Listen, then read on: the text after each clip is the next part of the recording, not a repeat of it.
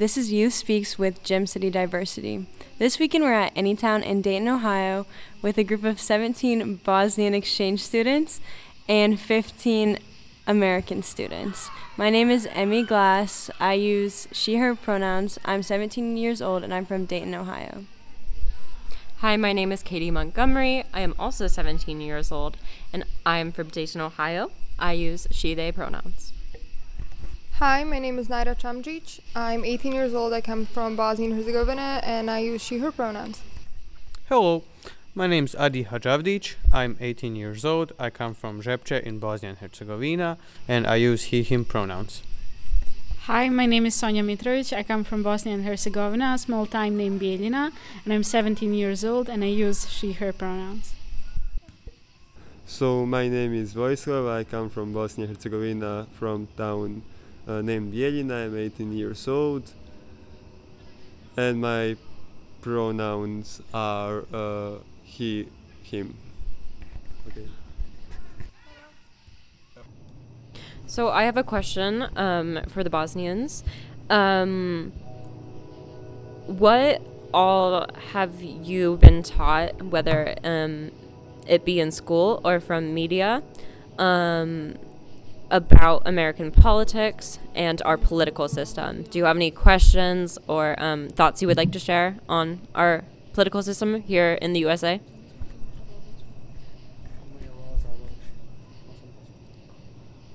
I think the first time I specifically was taught about kind of how America work, how the U.S. works was in history class actually. When we first started learning about the Democrats and Republicans, we learned about the first the American Revolution and then the Civil War and how how it all happened, how the country was built, and we also talked about the three branches of the government.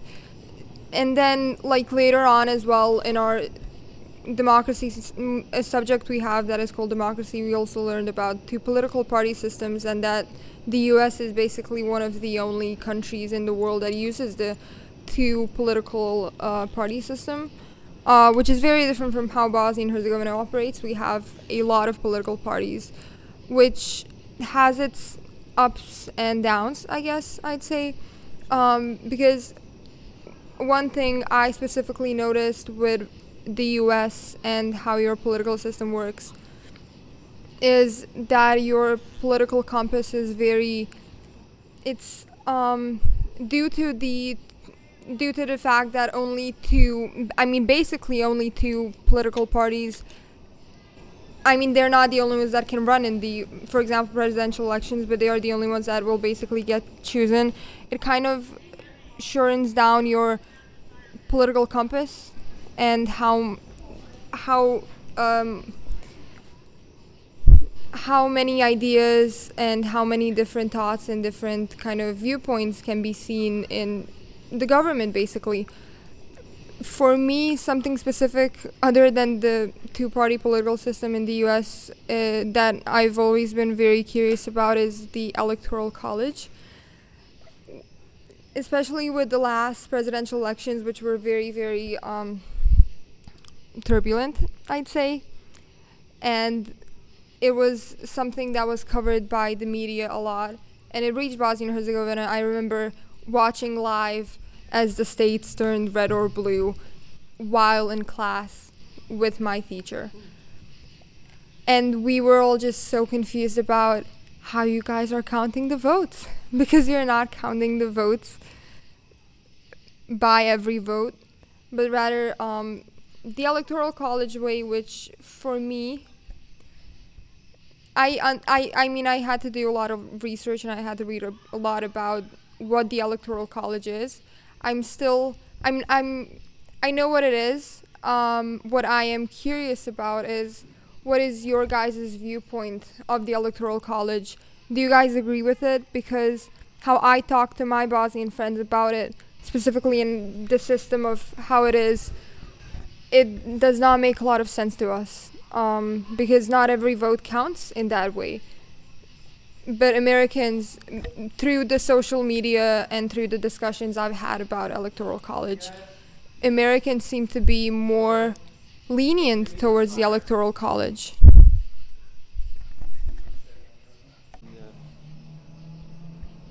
So, my opinion and the more progressive youth opinion um, of the Electoral College is very different than necessarily an older perspective or a more conservative perspective.